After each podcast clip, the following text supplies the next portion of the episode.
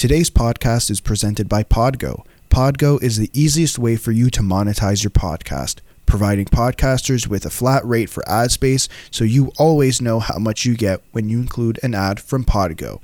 We recently joined as a member and you can too. Apply today to become a member and immediately be connected with advertisers that fit your audience. That's podgo.co at p o d g o dot co. Don't forget to add the 2 on 1 podcast in the How Did You Hear About Podgo section of your application.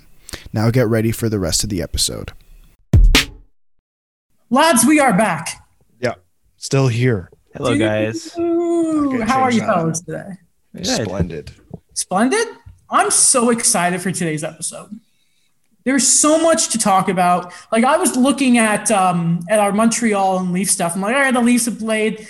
You know, the Habs have been doing a ton of stuff, but it, it's not even that. That's the best part. And you know, later we will talk about the Leafs' massive win over the Oilers, the Habs, the short king Cole Caufield's coming. But first, so excited. We've been talking about getting this guy on for the show. And you know what? I, I realized last night this guy is, I think, the first person I actually ever talked to at Ryerson. Welcome to the show. I'm uh, an employee of the Florida Panthers and unfortunately a fan of the Buffalo Sabres. He came in clutch when he got his girlfriend to be the 100th follower on the 2 on 1 podcast Twitter account. Welcome to the show, Will Christophilus. Thank you. Thank you. How are you, man? It's good to see you. I'm I'm good. I'm good, you know. Lots going on, lots of hockey and not a lot of happiness for Sabres fans, but it's good it's good to be here. It's good to talk about it. hmm I'm sure it's it's very much a parallel right now that you watch the Sabres. It's like, all right, blown lead against the Bruins, but at least you can watch the Panthers in Tampa just have barn burner after bar burner matches here. Oh yeah, the, the Panthers are right now with Barkov out. Like last night was a good game. They've been struggling a bit, but this whole season they've just been like they are such a good team. They're so fast on the puck. They work hard, and they have two good goalies, which the Sabres uh, have never had in their entire organization's history. So you know, um, it is a big difference when I switch on to the Panther games, but I love it. And I'm Mhm. really happy it's distracting me from this terrible season the Sabres are having. Then you know we'll start with the Sabres so we can we can get them out the way. Right now they are sitting at 18. We will say losses. The NHL says a 17 game winless streak, but they're dumb.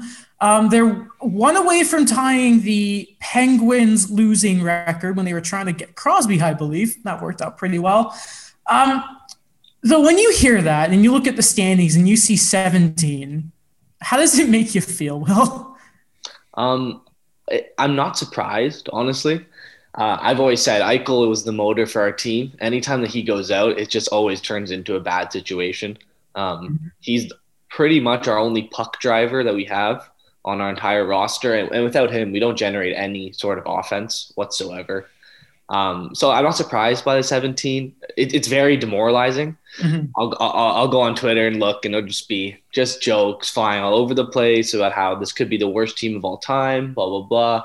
Uh, and, and listen, it's not fun, but I'm not the kind of fan to to you know uh, allow it and think there's other situations. I'll I'll be hard on our owners. I'll be hard on the GM. I'll be hard on the players, and I think it's entirely their fault right now. And, and I don't see it getting better anytime soon. that is not what you want to hear. You know, Eric Staal, uh, I think he got to Montreal yesterday and was talking to the media, and he was very much like, "Yeah, um, I'm good. I don't have to be there anymore." And it's been yeah, you've talked about it, a tough season. Um, one thing I do want to ask is, so far, and we're a good bit over halfway through the season now. Maybe this is a bit, you know, right away, like, okay, maybe exaggerating here, but is this the worst Sabres team that you have ever seen? No, it's not. Um, it, it- it's not, and I actually don't know if it's necessarily that close. Um, the twenty, the, the year we tanked for McEichel just to get one of them. Um, we put out probably one of the worst rosters I've, I've ever seen in professional sports. Um, I don't know it off the top of my head, but I'm sure you can search it up. It, it was terrible. Like I think our first line was Girgensons, Ennis, and like Cody Hodgson. Like it, it was just absolutely terrible. And listen, like on this team this year, Hall is better than all those guys. Reinhart's better than all those guys. Actually, No, Reinhart was still in the WHL. Yeah. So we have talent. There's players. We have Dahlin. Like we have guys.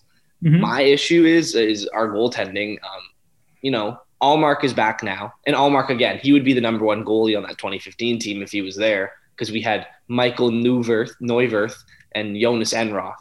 So no, I can't say it's the worst team I've ever seen, but they're but I think it's uh, almost embarrassing that you know they're doing worse than that 2015 team was. But mm-hmm. but skill wise, no, it's not the worst team I've seen. Interesting. Uh, go ahead, Daniel. Uh, yeah. So when you mentioned, I'll stay. I'll stick with Taylor Hall first. Well, what has the Taylor Hall, I guess, era been kind of in Buffalo for this one year? And when he made those comments about you know of an impending trade, he said, "Yeah, for sure." So can you talk to me more about that? Yeah. So listen, when, when we signed Taylor in the offseason, like I'm a big fan. Uh, I, I thought this was going to turn into a long, long term thing. I think he thought that as well. He, you know, he, he's from, I believe he's from Windsor or somewhere around Canada. So it, you know, close to home, stuff like that. And um, listen, I thought it was going to be long term. Uh, now I don't think it's going to be long term. Uh, he's playing okay. I think he gets a lot of slack. Um, but realistically, he's one of the only guys now on the ice that can control the puck and transition it from out of our zone into the next zone, and and, there's no one help him. Um, I think he's around a 0.5 points a game, which on our team is I think top three in scoring because we average two goals a game. So listen, would I like to sign Hall to a three-year, six million dollar per year deal? I would. Does he want to do that anymore? Probably not. But I think he's getting a bad rap for this season when I, I don't necessarily think it's his fault. Um, and I think whatever team trades for him at the deadline is going to get a really good player for the stretch run. Uh, and, and, I think the Sabres are going to make a bad trade again. And, you know, that's just kind of what we do in Buffalo. We make bad trades for good players. So mm-hmm. that's what um, I expect. When, yeah, when it comes to like, I guess like a an idea of what a possible deal will be, what do you think you'd like to see the Sabres get at least back? I'd like to see a first rounder. I don't know if that's what we're going to get anymore because they've been saying it's going to be a second now. It's going to be a second. Um, I think best case scenario right now is maybe if we can do a conditional second that turns into a first, if maybe that team makes it to the final four or something like that. Um, maybe a middle of the round, uh, middle of the farm prospect in there too. It really depends on the team, you know. It really depends on the team that wants to move him, uh, move for him. But uh, I'm hoping for a first round pick. Mm-hmm. You mentioned, I guess, like Taylor Hall's rap and how he's kind of been like this is a big thing we've talked about on the show too. Is just the way he's been kind of perceived as like people like say, is he a star? Is he an all star? What is he? How does this time he had in Buffalo kind of affect that image he's going to have like going like going into potential free agency? Um, it, it depends how he performs with whatever team he gets moved to, in my opinion. Um, I think a lot of people can just look at the Sabres and, and look at each individual player and say maybe they're not having success because the team is just an absolute tire fire, right? Mm-hmm. You look at Eric Staal. If, if any other player in the league, if that was any other guy that never played, you know, in the NHL before and he had five points in the season, no one's giving up a third and a fifth. But teams know. They, they kind of know, like, okay, listen, we can take him out of Buffalo and he might end up playing better. I'm sure he'll play great in Montreal. Um, but with Taylor Hall, really, this, you know, he was the MVP three years ago. Mm-hmm. And then he kind of went down to an all star level. I think right now he's at an elite player. He's an elite player. I wouldn't say he's a superstar at all anymore. It looks like he's lost a step offensively, but I still think he's an elite player, an elite winger. And if you give him a good centerman like he had Eichel at the beginning of the year, he's going to put up points. Mm-hmm. I guess like shifting now to Rasmus Dahlin, he's really been struggling. Um, can you talk to me about like his development, like I guess an assessment of how to maintain like this trajectory for him? Yeah, well, obviously his trajectory fell off a cliff so far this year. Um, it, listen, he had the second most points by an 18 year old defenseman his first year, ahead of Bob Orr, and only behind his own coach at the time, Phil Housley.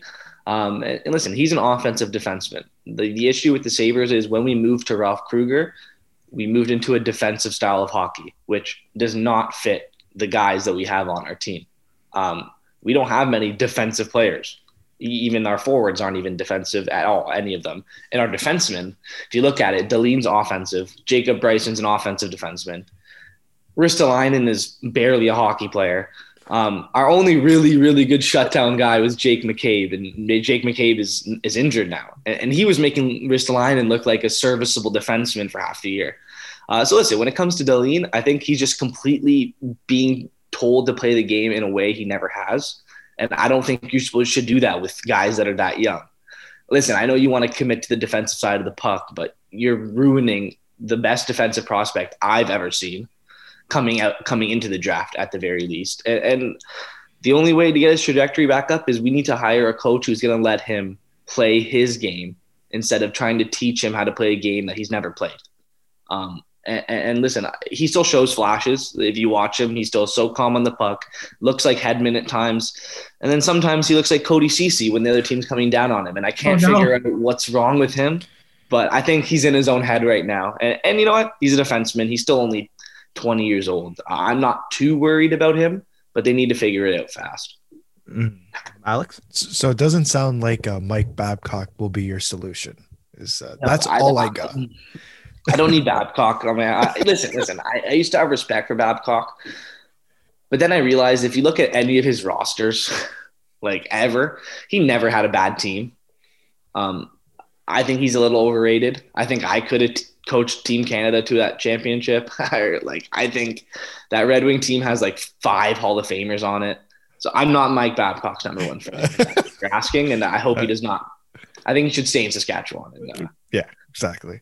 Yeah. Um, just I wanted to move forward, like looking with, to the future for this team. Uh, has Jack Eichel played his last game as a Buffalo Sabre? I'm gonna say no. I'm gonna say no, and I think his injury might have saved the Sabres, is what I'm thinking. You know, he's injured now, right? So he's not around the team. I think he has time to think about things and he doesn't have to deal with getting kicked in the teeth every game now. He doesn't have to deal with that. He's at home. He's he's chilling. He's living life. And I think the organization probably told him, like, listen, stay home. We'll figure this out for next year. I don't even want to put any more stress on you. And I think I think that might have saved the Sabres. If he played this whole season, I this would have been his last because it's embarrassing, right? And and, and I feel bad wasting his career. Uh, I I would be open to trading him if that's what you're asking. I I would trade anybody for the correct price. But no, I don't think we've seen his last game yet. And what would the correct price be?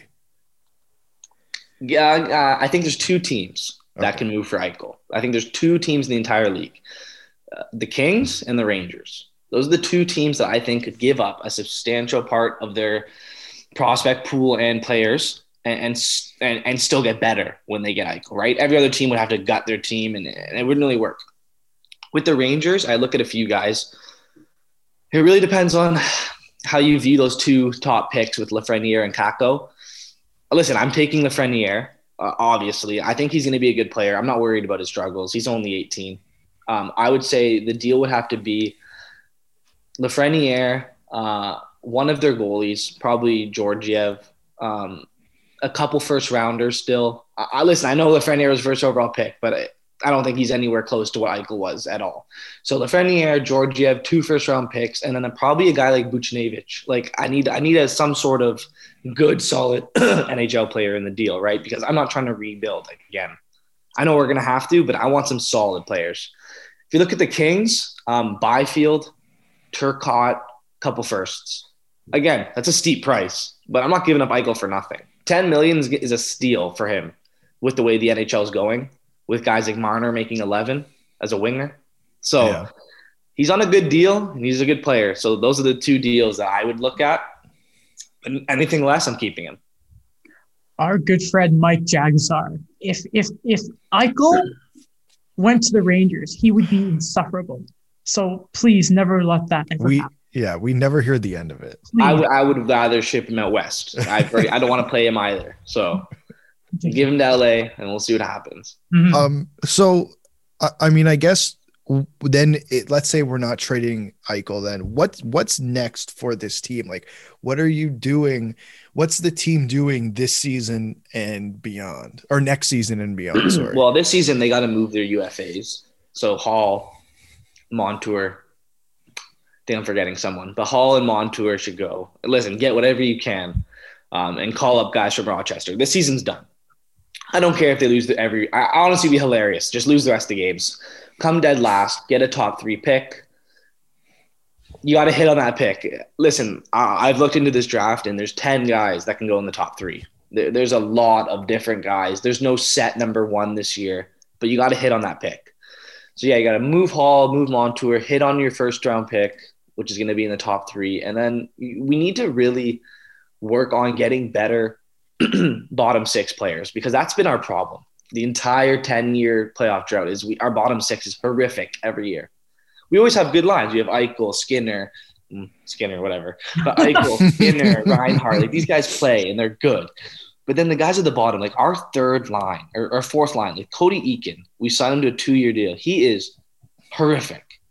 I, I don't know if it's because it's the Buffalo effect or what it is, but like there's a difference between. I, listen, our coaches always say, you know, Eakin plays the tough minutes. He plays the against. We match him up. He wins faceoffs. That's the only thing he can do. He does win faceoffs. Congratulations. There's a difference between playing tough minutes and playing tough minutes well. If you're getting caved in every shift, I, I respect you for going up against, you know, the top lines, but you're not doing it well, and it's hurting our team. And I think people overvalue playing tough minutes because they're not playing it well. Listen, yeah. Cody can he can't play he can't play for my team anymore. He's, we got to find a way to stop signing these bottom six forwards to two year deals. We picked up Riley Sheahan like for a one year deal. He's been great. Like like and then we pay Cody Eakin for two years. We play Girgensons for two years. We let Johan Larsson walk, who was a good fourth line center.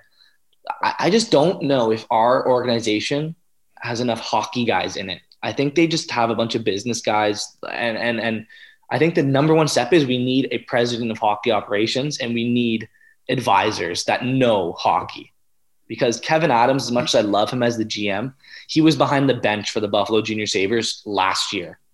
He, he I need someone that's a little bit more advanced. And listen, I know some names. I've heard rumors of who the Sabres are going to be interested in. Um, Karamanos is one of the guys who we might bring in. I've heard another big name, and, and they're names that I like to hear because they've had success previously. And that's one thing that we don't do. We don't hire people that have had success previously. We hire Krueger out of Southampton of the English Premier League. We hired Housley, who was a great hockey player, not a great coach. I want someone with a track record. I don't care who it is, except for Babcock. I need someone with a track record. I'm looking at Bruce Boudreau. Okay, I'm looking at Gerard Gallant, Claude Julien. I need someone who has coached before or management who has managed before. I, I'm sick of the new guys, the cheap new guys. The Pegulas, I don't know if they're saving money for Josh Allen's contract. Probably what they're doing, but they need to stop. You know, they are billionaires. Yeah. I want to see someone with a track record. That's basically what I'm trying to say. Yeah, that was that was my next question because when you know Kevyn Adams signed, one of the things that came out was you know um, he was really close with the Pegulas, and my first reaction was I was like, this is the wrong move already. It's like you're not you're bringing in a friend of the Pegulas. Like where could this not go wrong? Uh, yeah. Do you do you have trust in Kevyn Adams? To do whatever he has to do with this team? I think I think now that Krueger's gone, that was kind of the Pegula's last like effect on the hockey team. I think now they're going to take a step back. I'm hoping they're going to take a step back and they're going to hire someone who can just deal with hockey operations. I don't want them to, I don't want them anywhere near my team anymore. They can own it if they want. Listen, they can own it all they want, but at the end of the day, they're not hockey people and, and we need someone making the decisions that's a hockey person. Um, Kevyn Adams, listen, I know he's close to the Pegulas. That does worry me. But I think if we can get someone in between him and the owners, like a Karamanos or, or another big name, I think that would go a long way. Um, I, I, do trust Kevyn Adams in a way. I think that Staal trade was decent, to be honest. Listen, Eric Staal is still Eric Staal, but he was playing horrific hockey in Buffalo. I don't know if he just hated being there or what it was. He, he was a step slower than almost everyone on the ice. So to get a third, I, I don't mind that. I really want to see how he works out this Hall deal in Montour um, and who he takes in the draft. But I, I, trust him for now, but come back in a year and I'm, maybe I don't. I don't know. Okay. Um, I, I want to shift to Florida. Um, they're having a I don't know if it's surprisingly good season. I think I think I had them making the playoffs at the beginning of the year, but you know, having Sergei Bobrovsky in net is um is always, I guess, an issue. Uh, but Chris Driedger again picking up right where he left off from last season. Like what he's a UFA at the end of the year, and I know they're in the playoffs. But what do you do with? Pardon? RFA. Oh, he's an RFA. Okay, yeah. he's an RFA at the end of the year. What do you do with a guy like Chris Driedger? Honestly, I, I don't know. But Bobrovsky's playing well, so you know it's, it's always scary when a guy like that he's volatile. He'll play really well some games, and then you never know. He could go on a ten game streak with a sub nine hundred, right? So I, am finding a way to extend Driedger for one or two years, just enough until Spencer Knight's ready to go. Because um, listen, Spencer Knight's a freak. That guy is probably the best goaltending prospect I've seen since I don't know even maybe Carey Price. Um, I would say Carter Hart, but I'm not a huge fan of Carter Hart as compared to other people. So I'll say Carey Price there. Um, I think he needs like one or two more years out of him, um, of Driedger, and he's, he's a solid goalie. I do. I don't know if it's unpopular, but Bobrovsky is better in my opinion. Um, I I don't know. It, it's close, but I, I I do take Bobrovsky. Listen, if you can move Bobrovsky in this ten million dollar contract, you do it every time. But at the end of the day, if you view him without the money attached, he's still a pretty solid goaltender. Um, the only issue is you, you, know you have Spencer Knight, you have Devon Levi, you have really good goaltending prospects. I don't know why. Listen, I'm not going to talk bad about my employer, but it, it, was a bit of a weird deal signing Bobrovsky. And uh, at the end of the day, when it comes to Driedger, I think you need two more years out of him, one or two more years, um, to, just to see what he becomes. Because you know goalies are weird. Goalies are, are, are an odd they're probably the weirdest position in sports because I always say I don't get attached to goalies because they can play really good a year and then they can be terrible. Look at um, uh, Matt Murray, right? Yeah. Look at Matt Murray. Look at Carter Hart right now. He's playing terrible hockey. Uh, Carter Hutton, who the Sabres signed, had a good couple of years in St. Louis, sucks now. Uh, I don't get attached to goalies because I think it's really mental, and I think you have to ride the hot goalie at all times, no matter what their history is or anything like that, because the hot goalie is always going to play better. Mm-hmm. You saw that with the Hamburglar. Like, where's he now? Right? I, I don't know. I, I, don't like getting attached to goalies. Uh, I, I just think if you can get a guy in there who's confident, you just leave it. Just leave it. So with Driedger, give him one or two more years, get Spencer Knight up, and then they're obviously going to have to facilitate a deal for Bob eventually. I, I don't see Bobrovsky finishing his career or his contract in Florida. I right. don't see how that would be even possible. Right? They might have to give up picks, but I just don't see how it's possible at this point.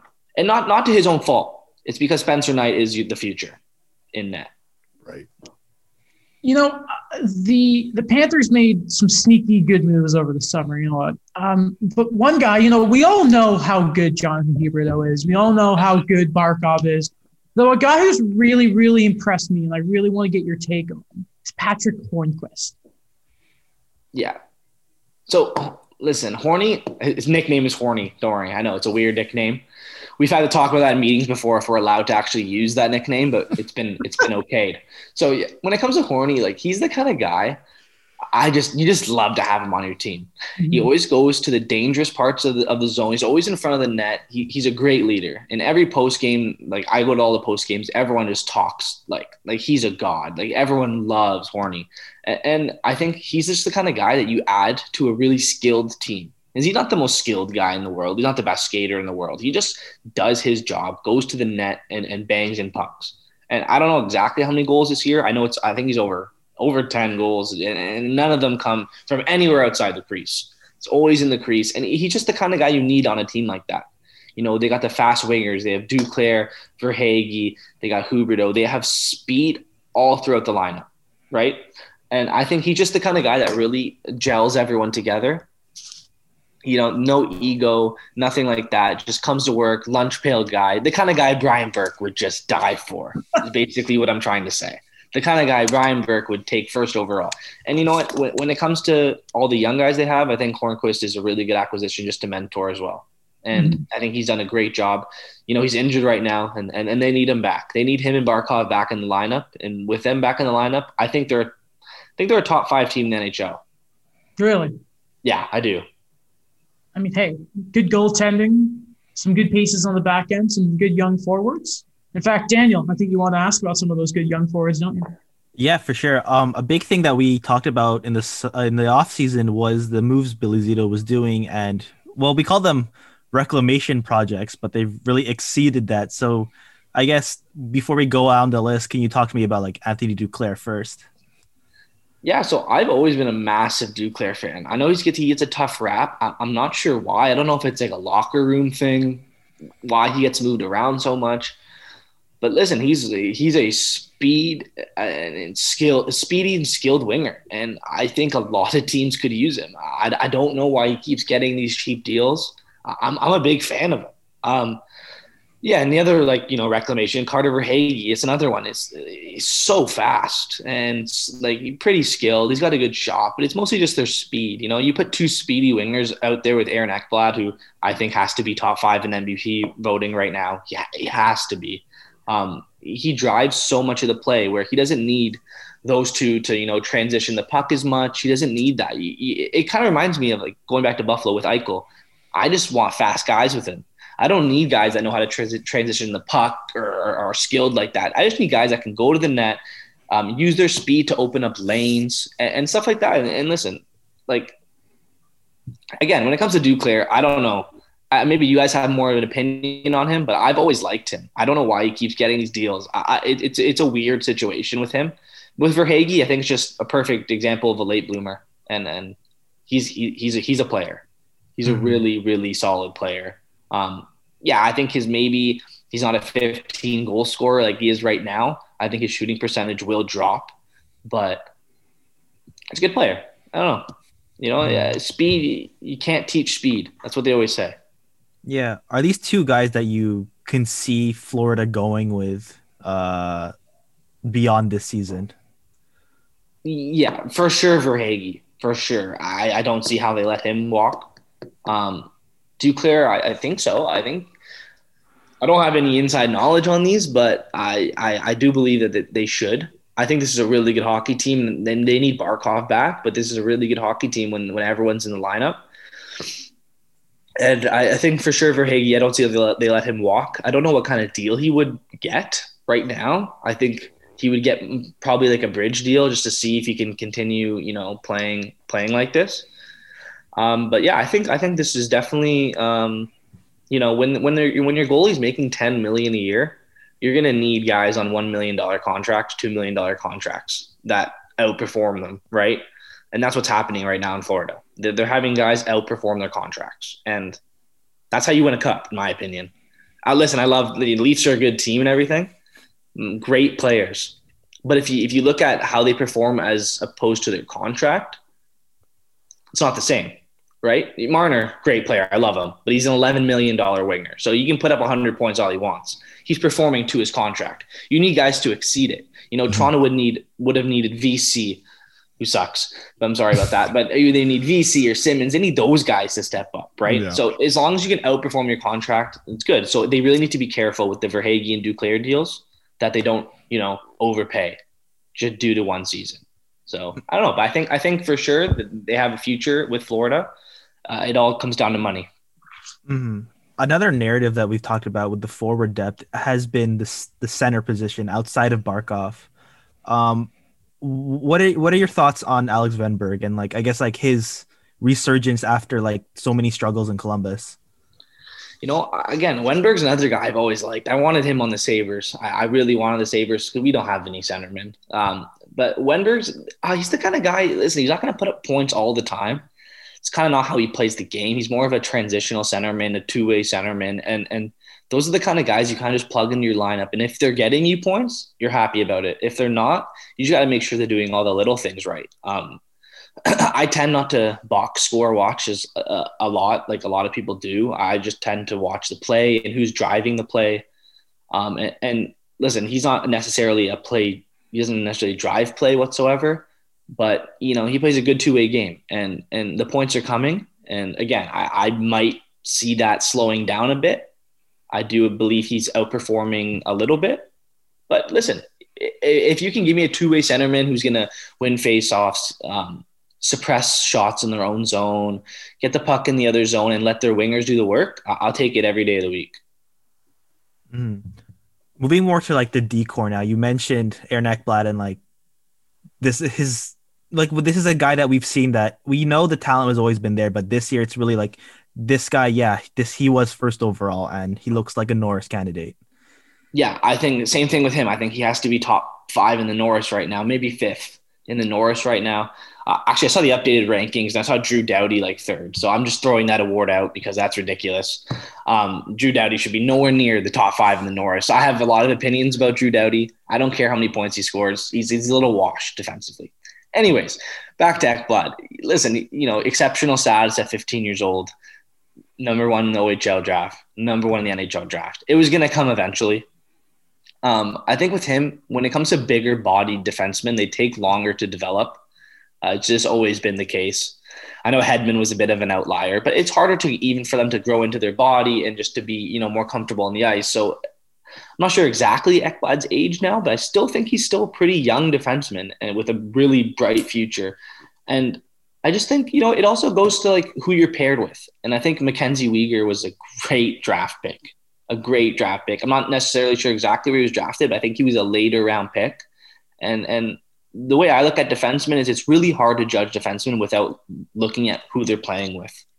Because who they're playing with can help so much. And, and Ekblad has been has played with some very weak defensemen in his career with the Panthers. And I think giving him someone like Weegar, who's over the top, but he's a solid, solid defenseman, I think it really helps. And I think, listen, I think Ekblad's in being the top five Norris all year.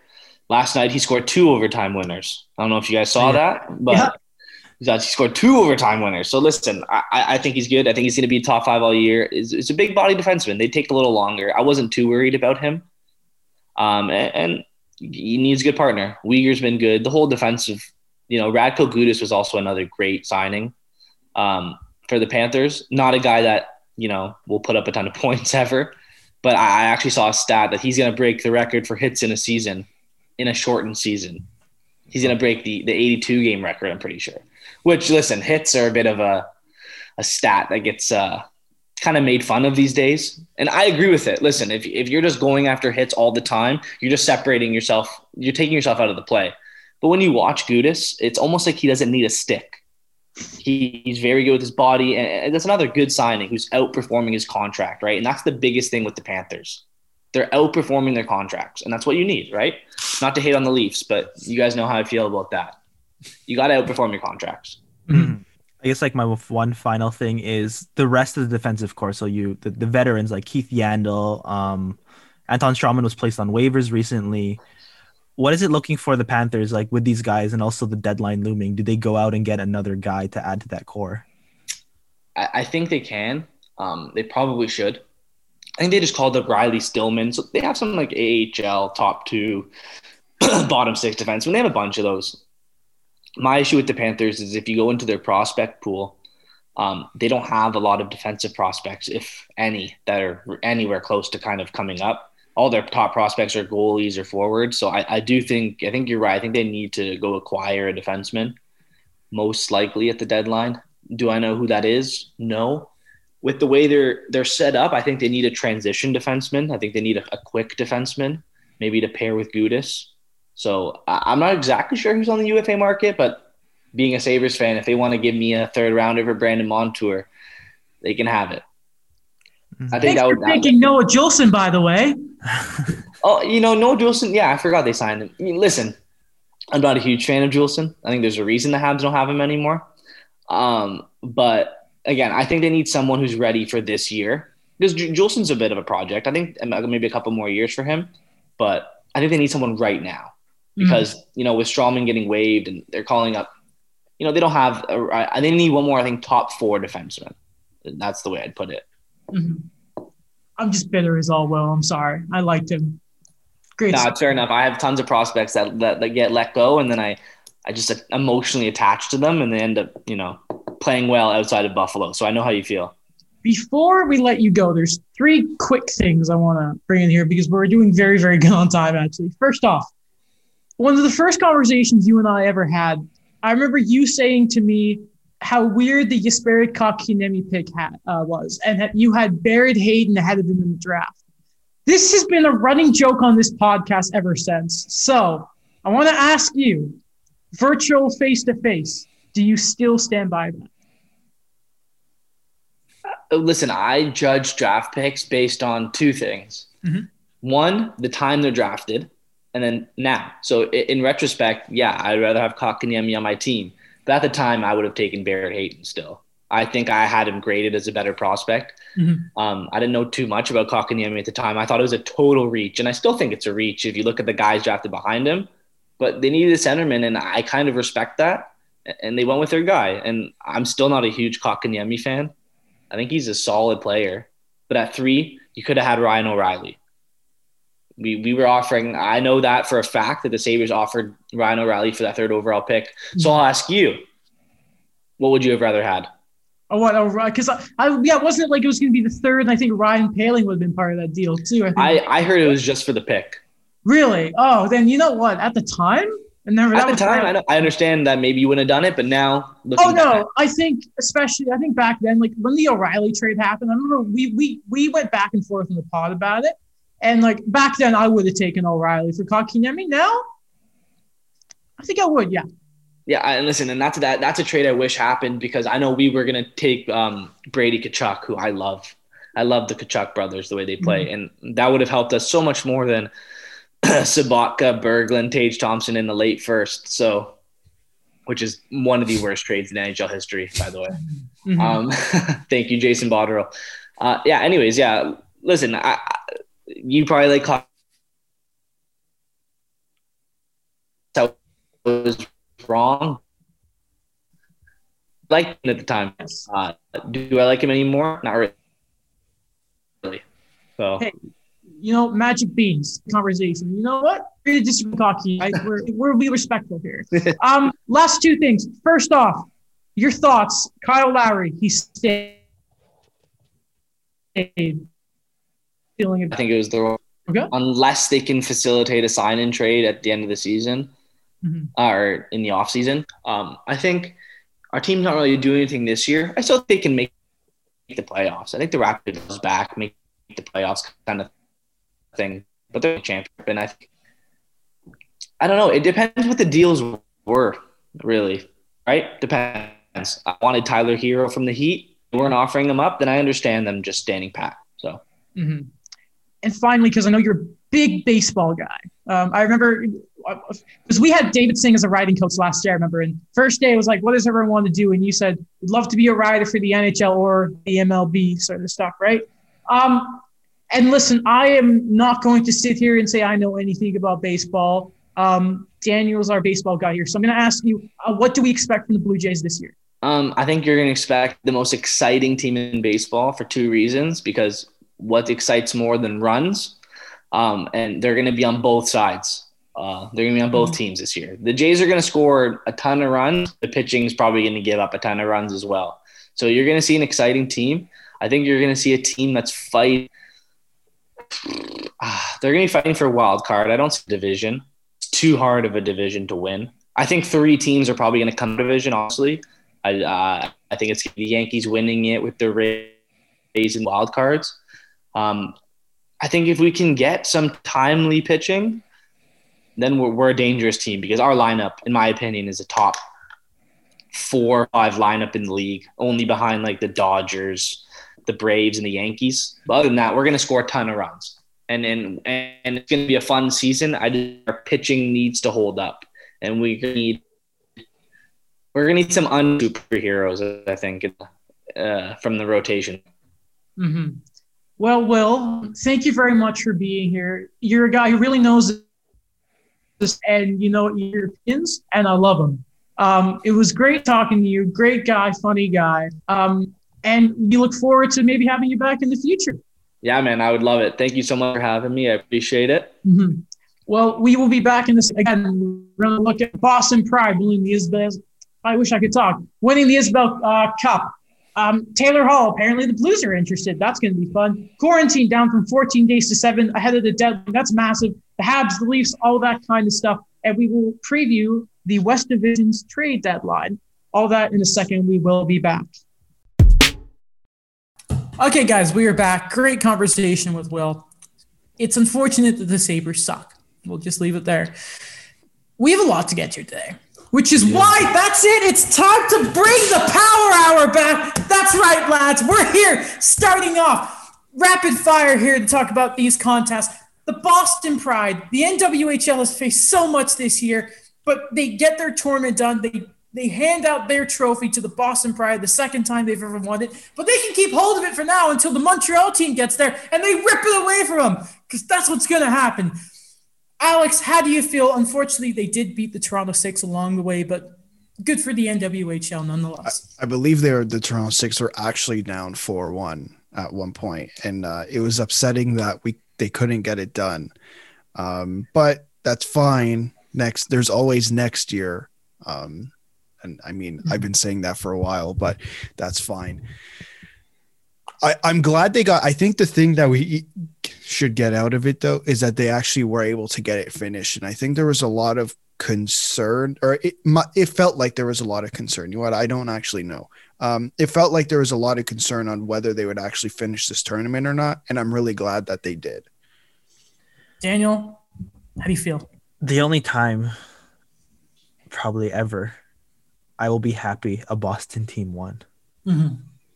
Listen, women's hockey is freaking great. It is. The NWHL is great, and people watch and support women's hockey. It's freaking good. All right. Especially when Montreal comes, All right. it's going to be over the type. It's going to be amazing stuff. It's going to be fantastic. We're all excited, like how Toronto are so excited. The NBA trade deadline is passed, and Kyle Lowry is still a Raptor. Daniel, I'm happy.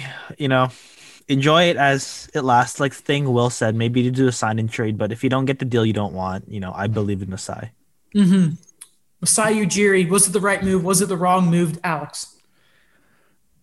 I mean, there's a couple ways to look at it. Um, I mean, at first reaction, I guess, yeah, it's great that he is still here, but I feel like, you know, we come back to the, we- I mean, we're going to come back to this eventually at the end of the season.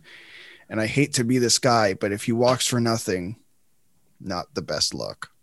Mm-hmm. Patrick Marleau.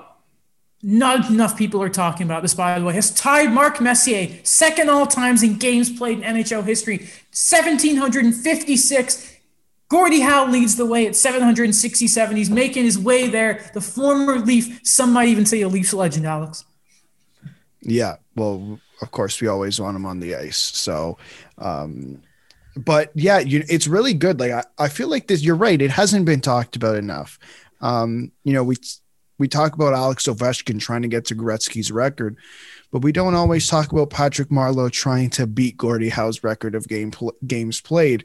And I think that's a huge accomplishment, uh, especially in in today's NHL, especially like considering Gordie Howe played what over four decades, like not literally he did not play 40 years, but he played over four decades.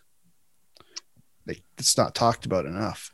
He played the 40s, the 50s, the 60s, the 70s, and even came back to play for Hartford in the 80s. I remember. And he even I- played in the IHL in the 90s. That's crazy. But Patrick Marleau, I I don't know. I'm happy for the guy. Honestly, it just feels right that he did it with San Jose. Like that's the only thing I'm gonna say. Like I love that he was able to get this feat with you know his third time with the Sharks. Mm-hmm. Carolina, Carolina are looking. Apparently, this is per headlines, Sportsnet lads. Carolina are looking for a Hamonic type right-handed defenseman, and I'm not going to ask you guys who you think because no, no, never mind. They're not in the. They're not in in the East Division this year. We already talked about Carolina. If you want to know who we think they should look at, go look at our previous episodes of trade deadline stuff. They asked about Hamonic, but for some reason that guy only wants to play in Western Canada, which constantly sucks. So what's he doing? We don't know. But all I do know, guys, it's going to be a great season in, in F1 because Lewis Hamilton has won the Bahrain Grand Prix. I don't know how one. it ended because we were doing the show, but the British man, Lewis Hamilton, Daniel. I'm happy. That's amazing. Um, I'm just looking at now because we all missed the last part of the Bahrain uh, Grand Prix, but apparently it was a close one. But Lewis pulled through. British. Alex, it's going to be such a great year between Red Bull and Mercedes this season.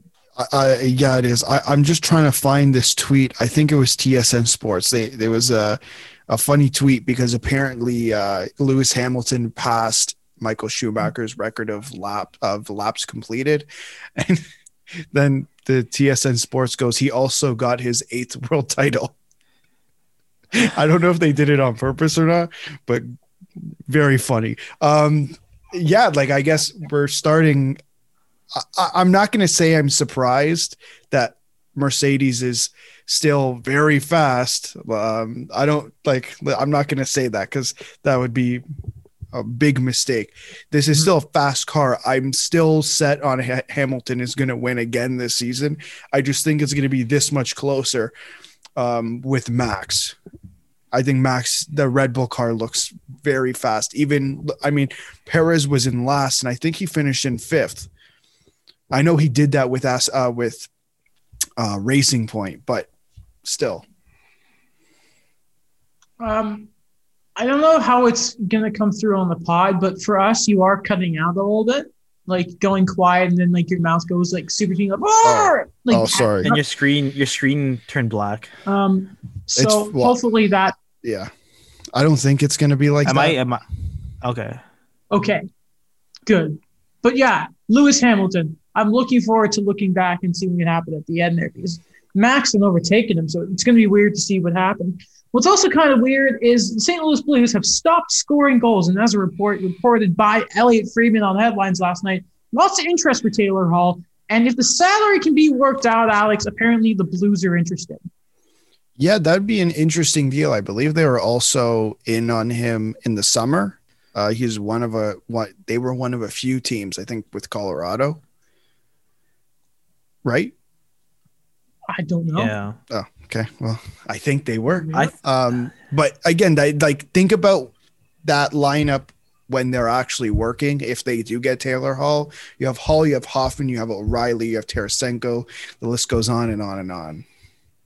hmm Daniel, I was watching the Sabres game yesterday. For some reason, I decided to do that. yeah. I'm like, why? And you know what? Even during then, I know like Taylor Hall was head and shoulders in that game, in my opinion, the best Sabre on the ice. Ullmark might have been that, but he was letting up a bit too many rebounds that led to some goals. But there still is a lot of value with Taylor Hall. And for a guy who loves to play with the puck, I think he'd be a really good fit in St. Louis as well. Yeah, I think best case situ- uh, scenario here where you get Taylor Hall, who doesn't really want to be where he is right now. Sabres realizing going to take a bit of a loss in terms of compensation. And listen, like the Blues, the way they've paid their guys, the age of their core, this is a move that you you have to do every year to keep the window going. And for a team that lost to the Ducks five one a few days ago, definitely fix that scoring. Mm-hmm, for sure. All right. Do we want to do the Leafs, the Habs, or the trade deadline preview for the West Division to start?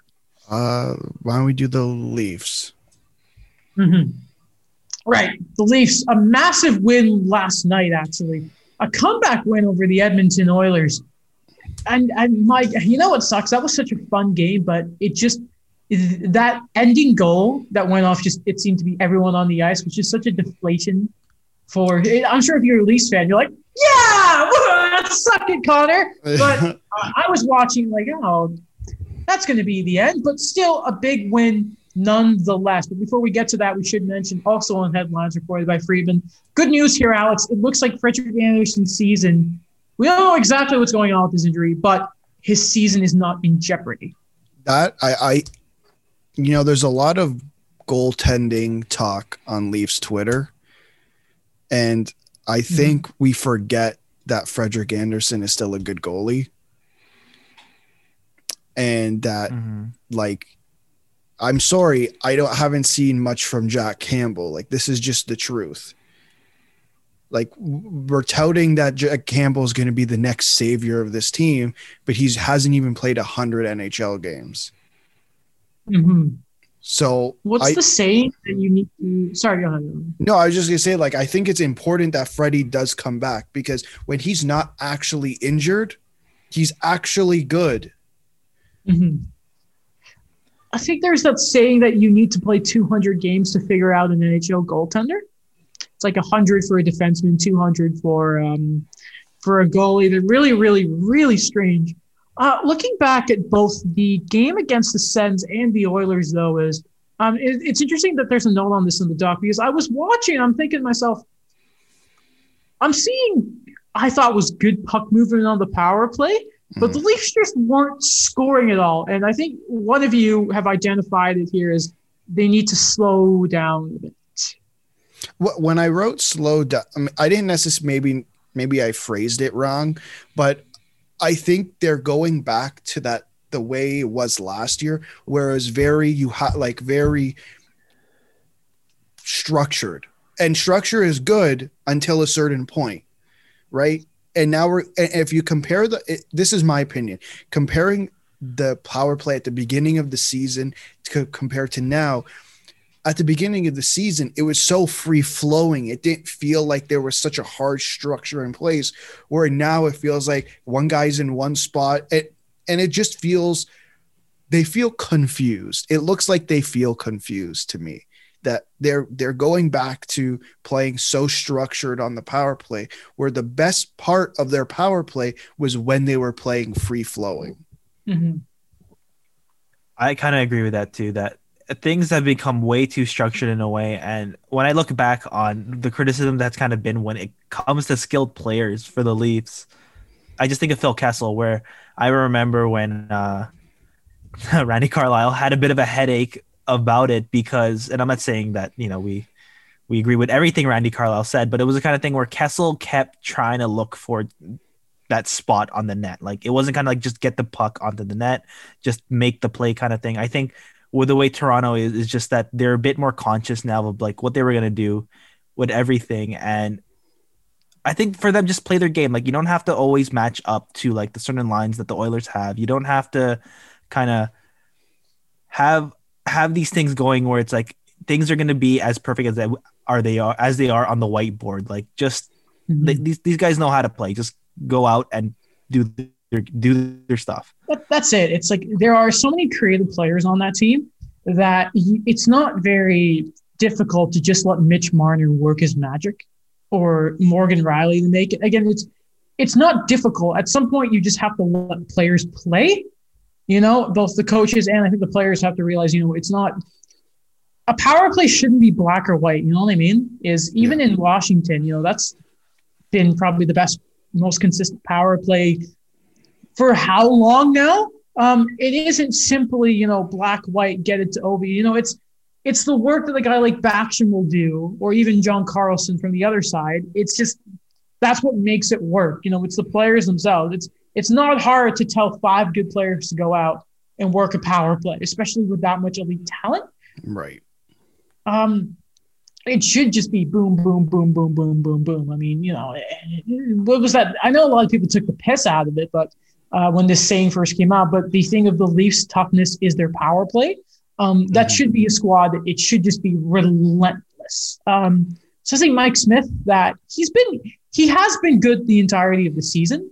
Um, but I don't know. I was watching uh, one of the games they had against Calgary a few weeks ago, and there are still those faults there. Where you're like, man, he's not like falling off a cliff again, but there are just some of those goals where you're like, man, you gotta have that. Yeah. Which is um funny to me because I remember in the first period he had some of like some fantastic saves against Toronto where like you know he'd stack the pads or you know he crossed the crease pretty well, but then he'll make the big saves, but then the goals that he does allow, it's just like, oh, you let that one in. Mm-hmm. And you know, by the way, I, I thought the Oilers, maybe for a part how they sort of played to start the third, I thought they were kind of lucky to get a point last night. And by virtue of, and maybe it's unfair to say this, but it's just, it was really, especially the Draisaitl goal for McDavid. I was like, man, and I won't lie to you, because of the news that came out about the Canadiens. I had a bit of a hard time focusing on the third, but the first and second, I thought was just all Toronto. Yeah, I yeah. I I would agree with that as well. I don't know. I, I think Toronto were the better team in that in that game, and I think call it whatever you want, but I think they got extremely unlucky that Pierre Engvall scored and then McDavid decided to do his thing and he got reviewed. That's the trick.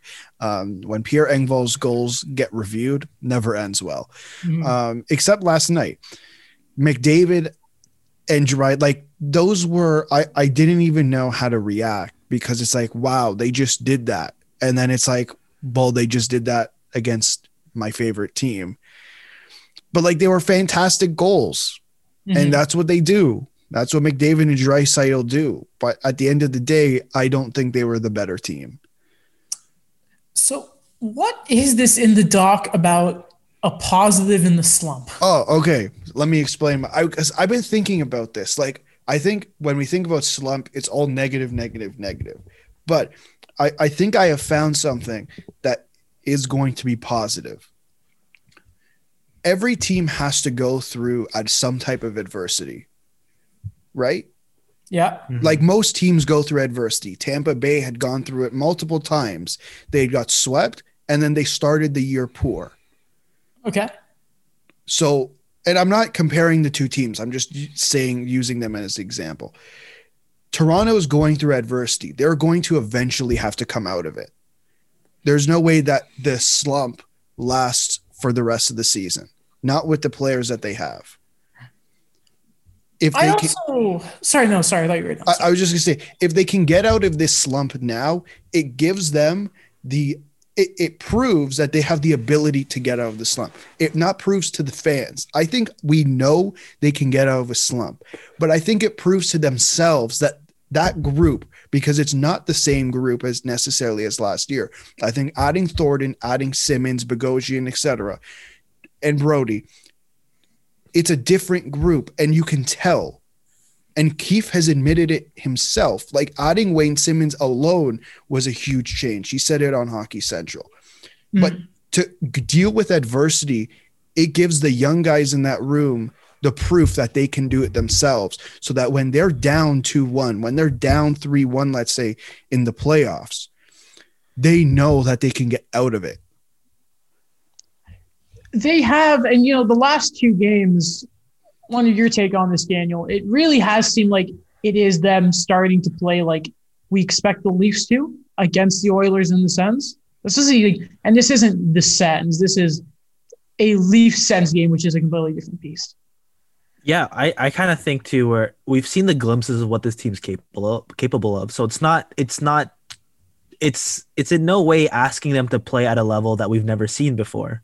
It's just we just need the consistency there, and I think that getting out of that slump, I completely agree that yeah, you have John Tavares, you have that leadership core, you have like a Jake Muzzin as well, but adding like a Simmonds, a Thornton, and then bringing back a Spezza, it's just it's just what you kind of need when you are deep in the trenches and you you're gonna have those tough games against to say like you know listen these are the things that are gonna go on and this is what you kind of need for that playoff run. Um and I can like, even looking back on the the Columbus series or the Bruin series where you know I really thought they had them when they got John Tavares but it's it's that added pressure now where you you're gonna have guys that gonna know like this is this is something I've been through before and I know what to get through.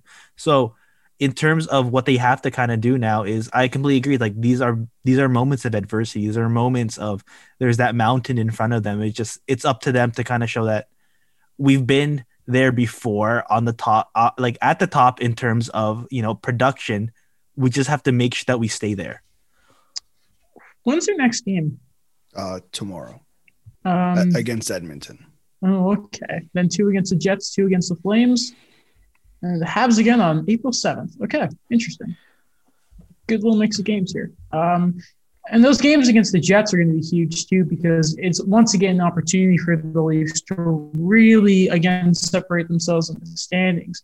Uh, Jets two points behind the games game in hand though the Leafs have. I'm excited. Yeah. I'm excited to see a Leafs team that maybe can, and even more so if they do make that trade and get a Granlund in soon. You know, this reminds me of the division. What? So remember when like just a few teams were running away with it, and then you know like when Thanos says balance. Yeah, he's got the knife, and it's like, ah, Yeah. kill half Gamora's people. Yeah, I remember when they uh, had uh they had that too where um Kawhi Leonard didn't sign with the Lakers, signed with the Clippers, and it's like look balance in the West once more. yeah. Then him, then him and Paul George just laid an egg. So uh, Unfortunate. So unfortunate. we're still figuring that out. Okay. Um, anything else on the Leafs? I don't think so. Okay, interesting. Now we switch gears to one of the other Eastern Canadian teams. Marc Bergevin's a damn dirty liar, a damn dis- dishonest man, Marc Bergevin. Um, the it must have been the day after he had his press conference talking about you know all the COVID stuff, and again not probably making a trade. The Habs acquire centerman Eric Staal uh, from the Buffalo Sabres. Now, Staal is going to be retained at 50% salary, so his cap hit will be $1.625 million.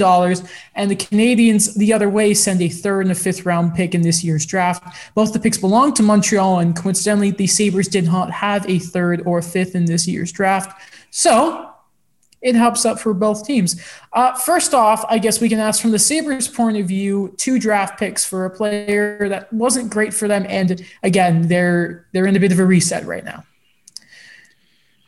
That's uh I mean, I guess you had got to get I think Will said it too. You got to get what you can get for these guys. Mm-hmm.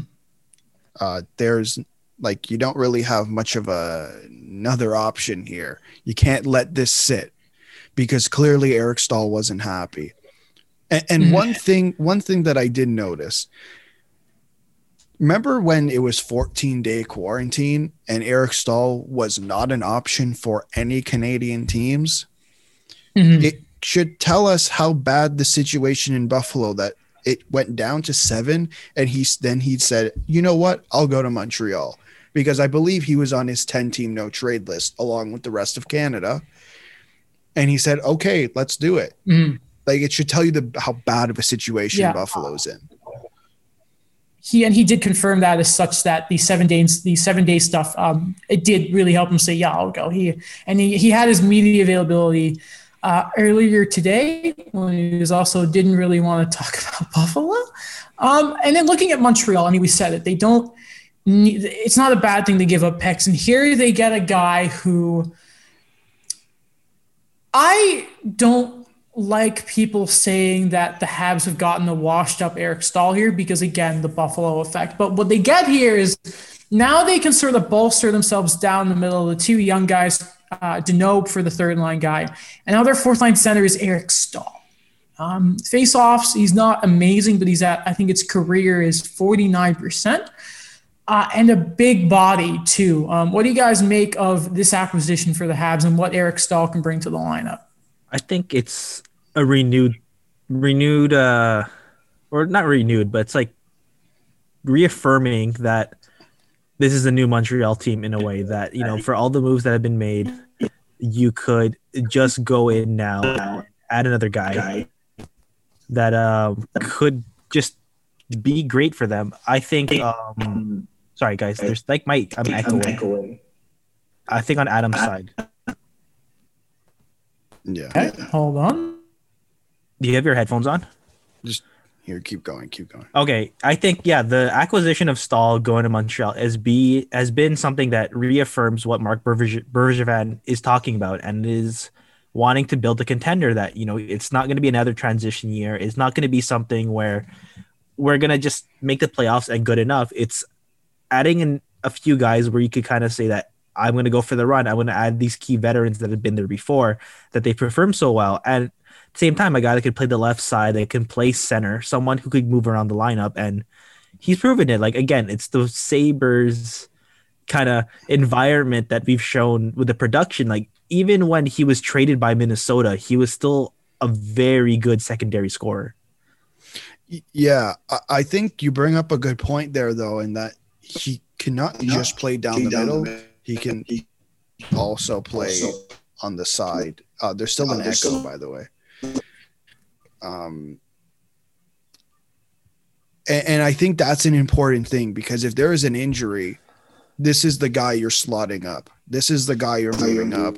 Um, No, you're not. okay, who are you moving up? You, you I'm sorry, you can't play Eric Staal fourth line minutes. That's I I, I- I don't think he's a fourth line player. The echo is still going through Adams. I'll pause it. I'll pause it. Okay, technical difficulties. Uh, where were we? Uh, Eric Staal. Um, no, but what were we talking about? Oh. I was saying he's the guy. He's the guy you can move up. I don't think you just play him fourth line minutes. Um, okay, if it's like, oh, I mean, like down the middle, you do like you don't take him off and like put him on the wing, but like, yeah, he can't, but he can play the wing though. That is an option. He's done it before. that's not why they acquire them though. If you're getting like there are so many guys to be if they want like Staal, if they need another winger or like insurance for that, they don't get him because they don't need it. Like again, Frolik hasn't played. Like But would you rather play Frolik or Eric Staal? okay, here's the thing. Frolik is like the last guy. You still now have mm-hmm. Evans who can move there. You still have Lehkonen who can't get into the lineup. I it's just the the reason for the move was for the center move. And like they even asked him about it. Staal said today, like, listen, I'm used to playing 23 minutes, but I'm accepting my role. It's just if he's moving up, it has to be in the center position if one of the young guys are faltering. He's not the the purpose of Eric Staal is not to ever move up and play the wing at even strength. Like I just that's just not what the move's for. Um, though I'll tell you what I really like about it as well. Um, his offensive production, I wonder now. Obviously, he's not going to be scoring mad points because of where he's going to be in the lineup. Though there's still a bit of zest with Eric Staal, and it's weird. Like when he got to Minnesota, it just something flicked with him. It's really strange. Like uh, Daniel, I don't know if if like you've ever talked to uh, like other members of the Minnesota Hockey Riders here, but I'm wondering like what it was there because it looked like once he got traded to the Rangers for that sort of a run they had, it looked like his career was over. Yeah, I I think it's like it's still that hunger he kind of had. He still wanted to play, and it's just the environments were just not working for him. I think in Carolina they were already on that transition period towards what we see them with now. He wasn't part of the future, and his numbers were just down. I, I don't know that was the case, but with the Rangers, it was kind of the same thing where another veteran heavy team, and he wasn't necessarily playing the role he wanted to play. I remember he played the left side a lot more with the Rangers, but then when he went to Minnesota, it was a kind of it was the kind of thing where he had a coach in Bruce Boudreau that really believed in him, that knew what he can bring to the team, and it just clicked. And mm-hmm.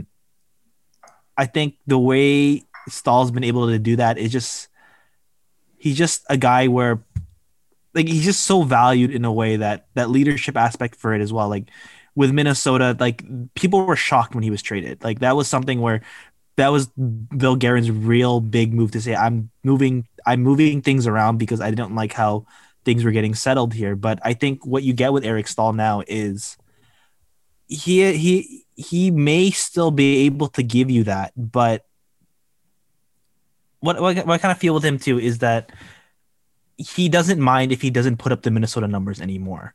Because you saw in the last two seasons with the Wild that he wasn't putting up, you know, the 70 points anymore, but he he's he's accepted his role and I think that's the the most valuable thing. Mm-hmm. It's like um it's like like those prospects that fail because they're not like, oh, I can't do 70 points in the NHL anymore because it's not man on man. Uh, it's weird. Um, you would imagine that there is another move coming because listen, I don't think there's been a year that has confused me more with the cap than this season. So right now, their current cap space is is five hundred thousand dollars.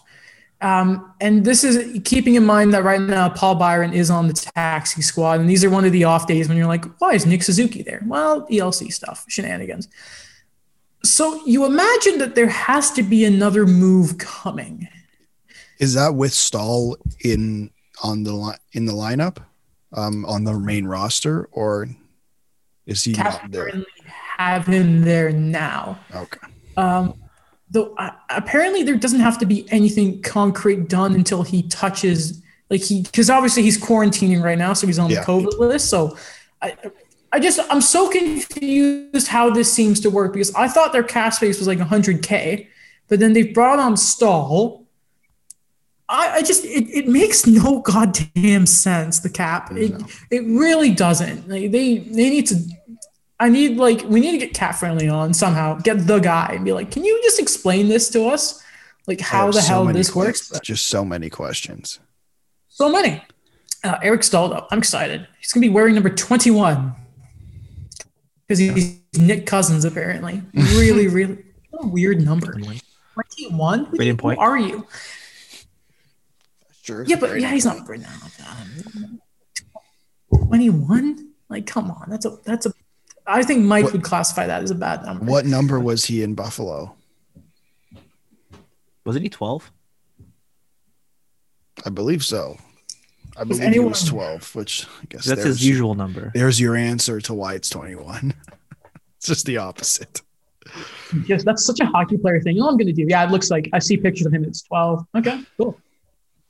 And apparently Carolina were interested, but they were going to wait closer to the deadline for a rental. And sucks. I'll take him. I- I think they were trying to do a three-way trade where they also acquired Mark, but you know, it just didn't work out. I believe that. I would believe that. I Not believe gonna he's right-handed. Um, I would- yeah, that'd be awesome if they could bring him back. Jared's just some consultant. He works in the trainers. And he's the guy passing their sticks. Who knows?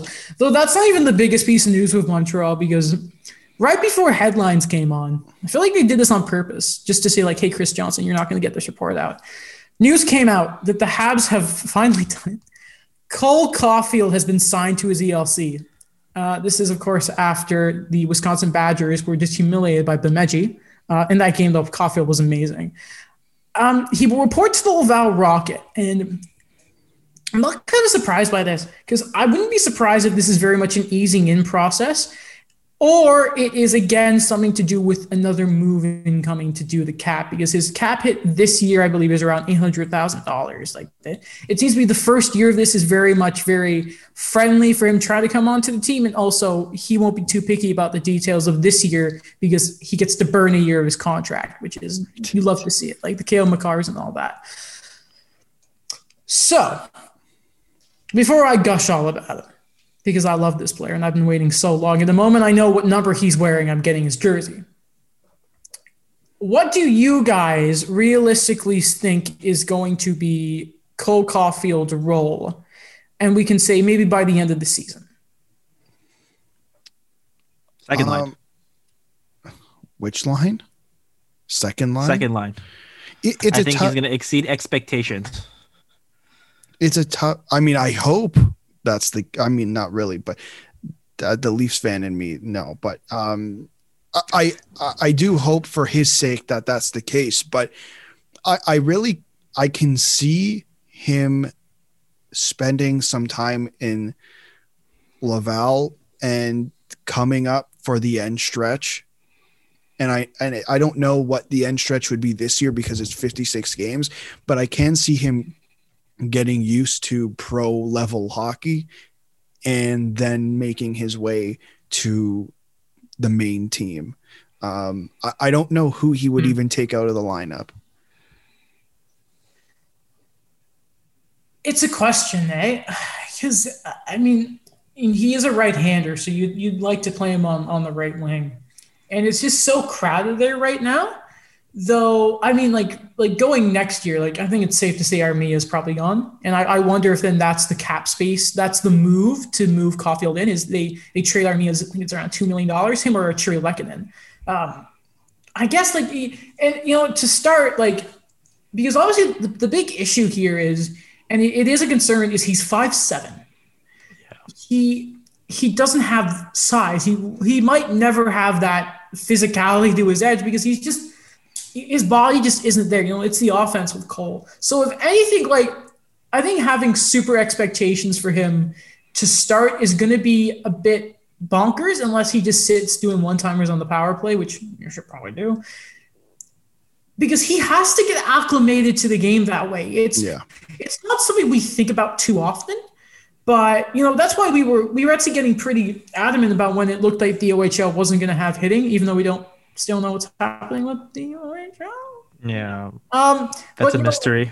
it's a, it's a big part of development, and it's going to be. I think that's that's going to be the biggest thing for him. No pun intended for the short king. I love the kid. Fantastic. I love it. I, I was waiting for you to say that. yeah, Because he is. Because he is. That's how I introduced him in my video. All right. yeah. my- I, I'd like to change my answer. I I think he'll Yep. play top six minutes with Laval, and you know, pending injury or something, he'll get he'll get the glimpses with the Canadiens, but it has to be like if there's an injury or something. But I don't know. We'll see. Because I again like his size, his the way he plays, like he has to be in a top six. I was gonna say if he's not, if they're not playing him in the top six in Laval, like what the frick is Yo Bouchard doing? You know, he might play Ryan Poehling, honestly, I the in the AHL. I think that'd be pretty good. I mean, like we, the Canadiens aren't afraid to send guys down to the Laval to like develop a Bouchard. It's done wonders for some players. So, I mean, that could uh, really, really help Cole. Plus, you know, not to mention, like you're moving from, you know, Wisconsin to Montreal. No offense to Wisconsin, but Wisconsin to Montreal in the midst of a pandemic. The weather's been crappy all week, so yeah, that's gonna be bad. I, I don't think it's the worst for like thing for him to just sort of chill over in Laval. Plus, Laval, good place. Um, French is a little thinky there, so he's gonna have to get used to that. Allons-y, he said in his statement. so, like, I feel like I just need to like just take a little time to just like.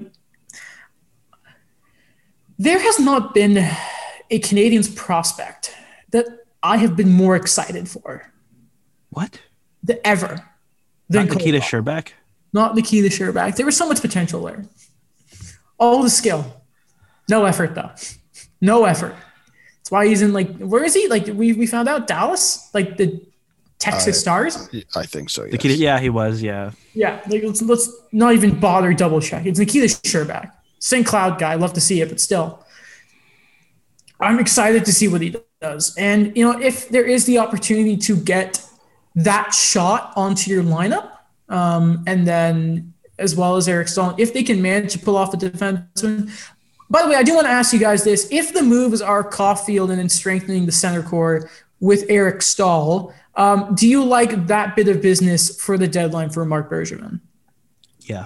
Yeah. I mean, the only, like, I think they're good moves. The only other thing you could really do is add a defenseman Mhm. um, just for the, I guess you can still go for, for Ekholm, I guess. I don't see it happening. Um, but I, I think you're like, I could see him making a defensive depth type move.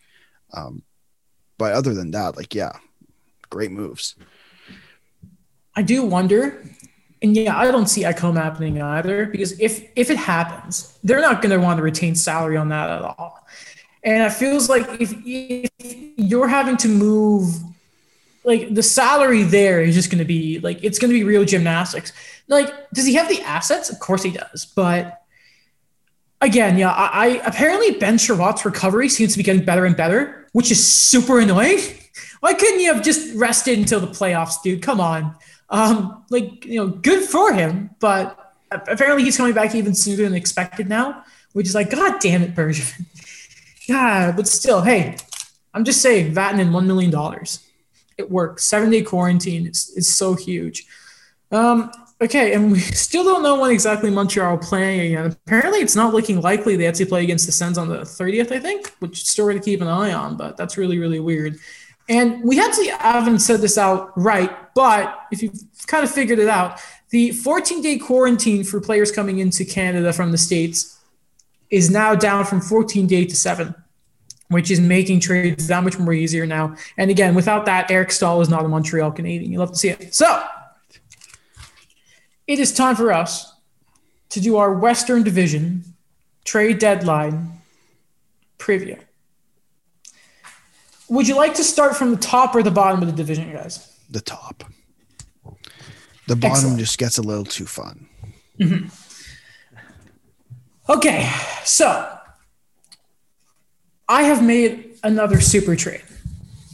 As I hit my mic again. I think you said super train. Super train? Yeah. No, it's a super trade. Now, lads, I Eric Staal was part of this, but then obviously, you know, Bergevin happened. What do we know about Vegas? Now, I have three things written down here about the Golden Knights. What do we know about them? Um, they have no cap space. They're in it to win it. So, first one, they want to win. Yes. Now, the cap stuff is very true, Alex, but I, that's not one of my main three things. But they want to win is the first one. Okay. Um, they need a better top six centerman. Wait, Chandler Stephenson is their first line center. Yes. Okay. It was the main three are they're they're always in on everyone. Ah, Remember yes, they, yes. they were apparently they were in on line A. Like how? They want to win and they don't care who they trade.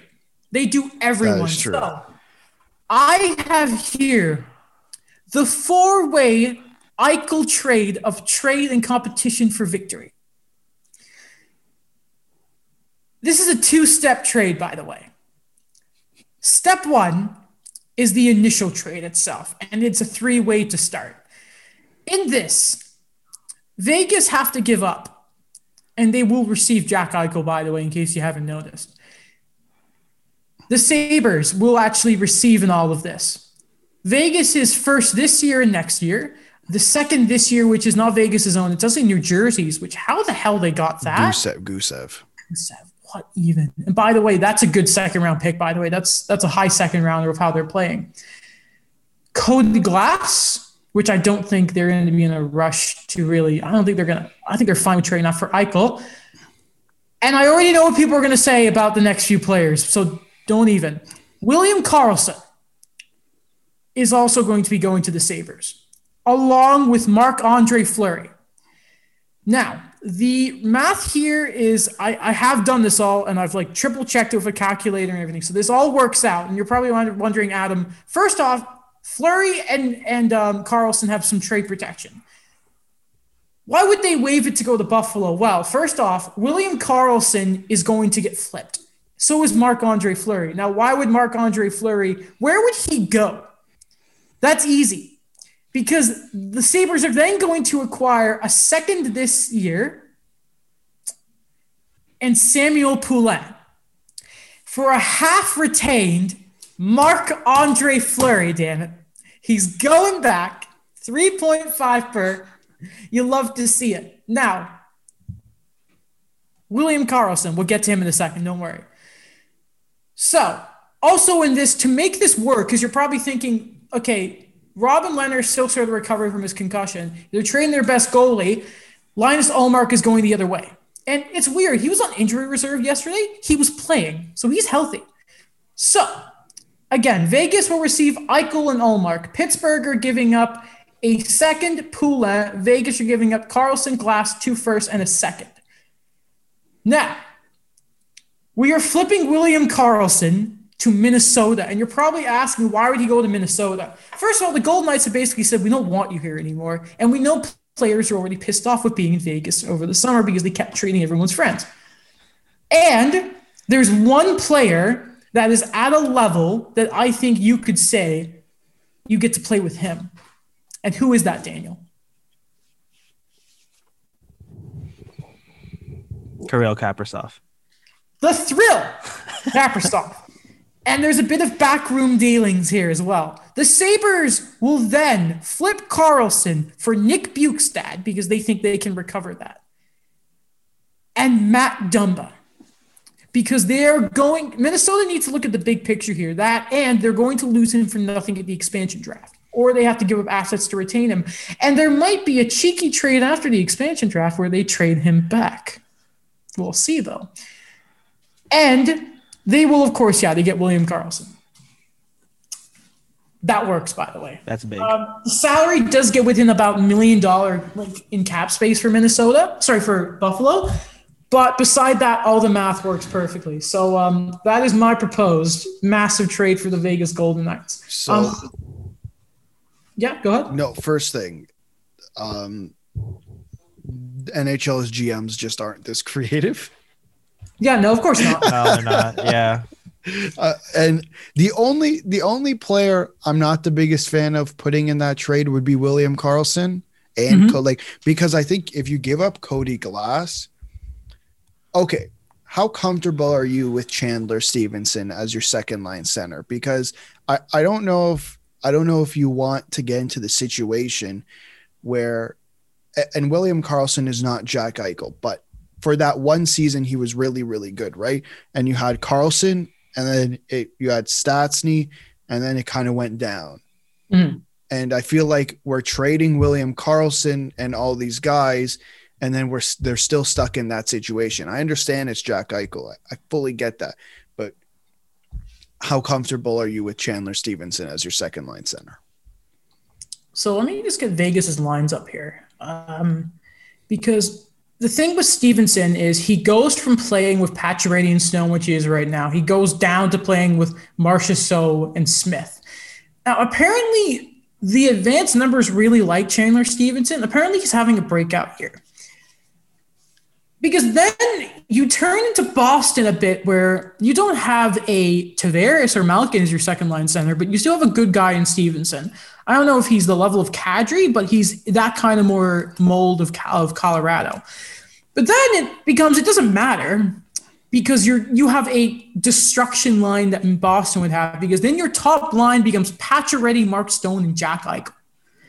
Um, so I think that's it. Like, listen, the the big reason I had William Karlsson in this trade is you need to send a center back and you need to make mm-hmm. salary work because they, they can't trade a defenseman because uh, they need them. So uh, William Karlsson, he was the biggest stretch here because that it's it's simple. Um, I, I, like if there was looking at this, the biggest hole I realized was William Karlsson. Um, like if for example though, and maybe I'm biased because I made the trade. If I'm Vegas, I do this in a second because Jack Eichel, yay, and I'm.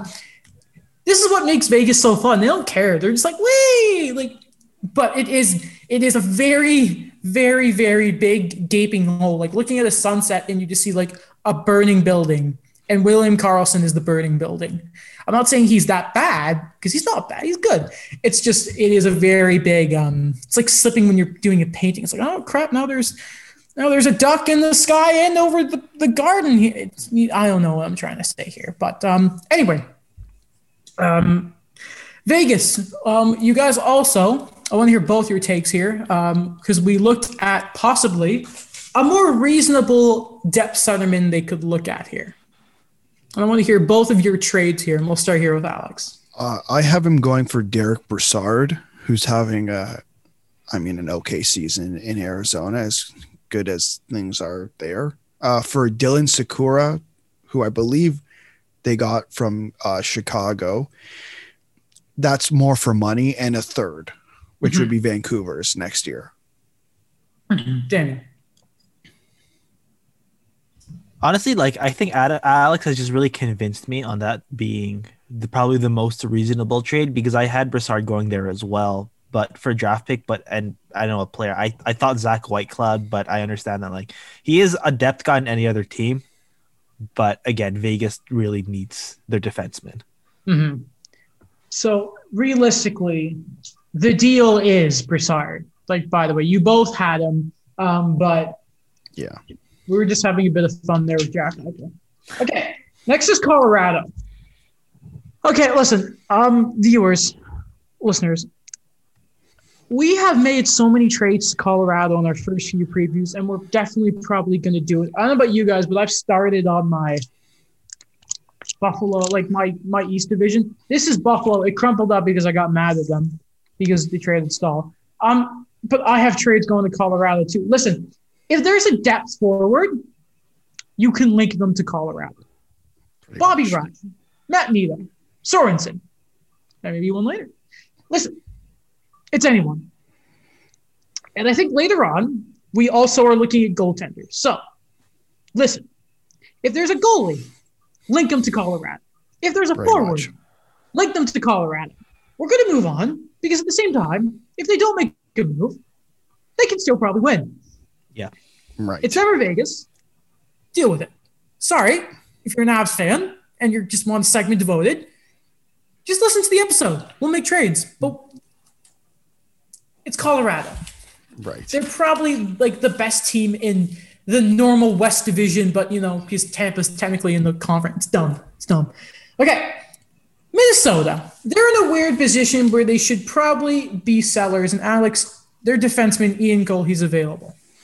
Yeah, I, I well, we talked to Will before about uh, defensemen, and I have actually have Ian Cole going to Florida for a fourth round pick. I've I've been reading online too, a couple people um, saying you know Florida should go out and get an extra defenseman. They're not very happy with Anton Stralman at the moment. Obviously, he was just put on waivers, so I, I think he's a competent defenseman, which is a great start. Like Ian Cole, like he's not going to play top four minutes here right? So I think you need a competent defenseman either to play with Yandle or to play with Gudas.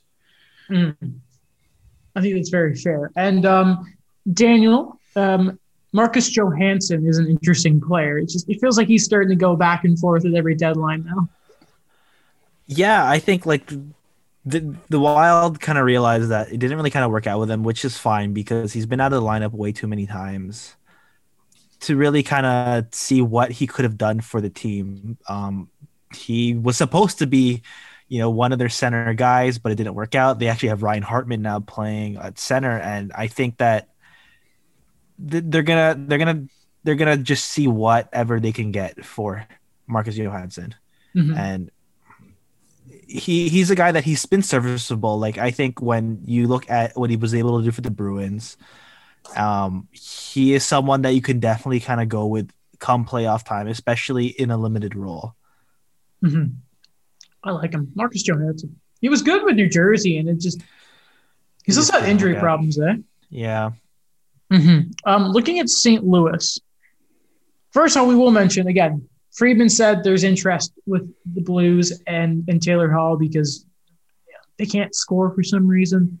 Um, I'll throw it over here to Alex in a second, but um, I looked at goaltending and thought, man, Husso sucks, and Binnington is not amazing and not worth the same money as Jacob Markstrom. Uh, so listen, I like Bernier, I wouldn't be surprised if he goes for a first at this rate. Apparently, all this interest, but I have him going for a second next year, uh, two hundred and fifty thousand dollars retained. And again, I say it every episode. Sundqvist is like God, so his salary makes up for everything. We think we don't know cap friendly. No one knows how the cap works. No one does. Alex, go ahead. It uh, doesn't work. I had a double trade. I had Bernier and Bobby Ryan going to St. Louis for uh, Sammy Blais and a 3rd mm-hmm. I just think it, you kind of can kill two birds with one stone there, but not just that. Like they're effective players. Like it's not like we're just doing it. They're just doing it to do it. I think Bernier is better than Ville Husso. Um, and I think Bobby Ryan can kind of fit wherever. There's just something about the Blues that I've like when you think of Bobby Ryan, they just kind of fit. I don't yeah. know what it is, but he just he looked good in the blue. I think. I don't know if that's just me, but and it's you know the the Americanism. Uh, America. Why does Bobby Ryan work yes. with St. Louis? America. Is that our new yeah. thing? How does the cap work? America. Sure. Which is funny. Like no one ever said, you know, Bobby Ryan. Well, not now, but because he's actually from New Jersey. But the rumors before were he was always going to Philadelphia. They're another team that's always in it, like the Weber stuff. Then they were in the like Tavares. Like Philly are always like spending always, money. Yeah, I mean, uh, yeah. Um, when is Carter Hart's deal up? Because I really hope it's. Yeah, no, I believe in Carter Hart.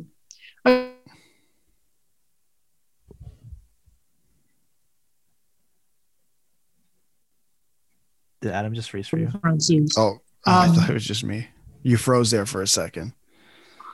My internet connection is unstable. Thanks for telling me now.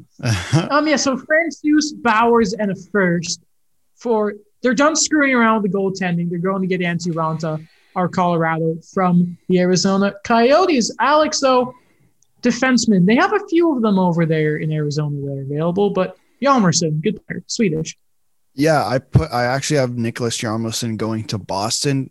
Um, I mean, they're still having a really good season considering uh, the pieces that they did lose on the back end, but I still mm-hmm. think they might be looking to upgrade. I thought that was quite evident when they were in on the OEL sweepstakes for that two weeks that he was available. Mm-hmm. Um, so I have him going to Boston for a second and Oskar Steen. Um, and John Moore is like gone. He's gone, gone. So they yeah. do need that defensive help even more. Yeah. And the LTIR, they already had space, but now it's even better. Um, also, another Brassard deal here. I do want to say, I think Daniel and I have become the president of the Derek Brassard fan club. Um, re, he makes a million, so you take you retain half of that 500k, and then you send him to Tampa Bay with the Volkov move. They have cap space now somehow because the cap is nothing wrong with the cap. It's not complete confusion and BS. Um, and I just kind of went with, and again, I reworked some of these deals. I went to third and a fifth because I basically went and copied the Eric Staal trade. Um, listen, I'm, I was lazy on that trade because I was creative enough of Vegas. So I thought for this one, I would pretend to be a real GM Mhm. and not try.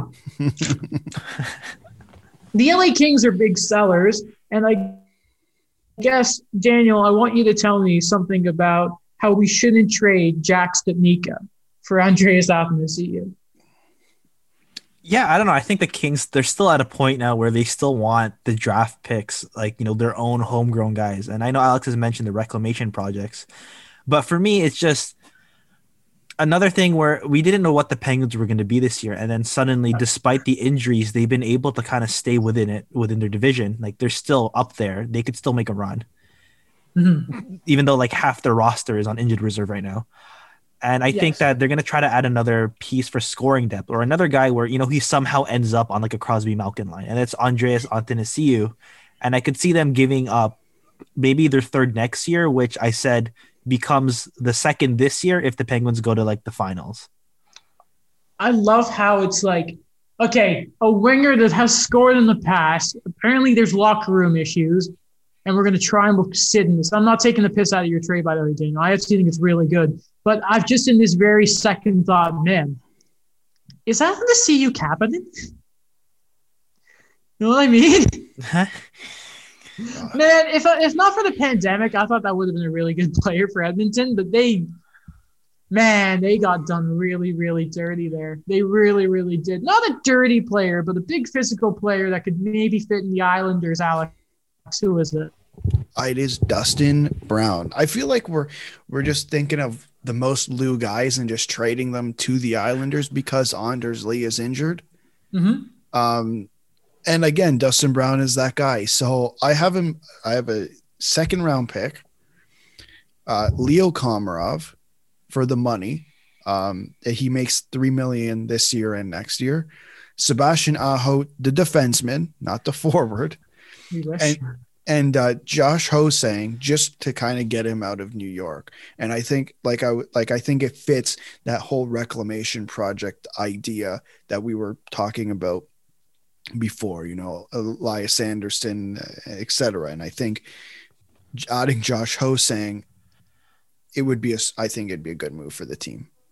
I really like it too. I think that uh again, when I look from the Islanders side, where they're getting with this, like that is going to be a gritty team to play against, like really gritty. And again, another Lou guy. He's been a captain before, and he loves the leadership aspect of it. But I think with the Kings is like you know you get another draft pick, you clear money, and you get you get two younger guys that have just not had the chance anywhere else. They've just really kind of plateaued when they got to a point, but I think that you could still get something out of them. They're gonna have the chances to play, and there's not gonna be that really added pressure where you're trying to force yourself into a team that wants to try to contend.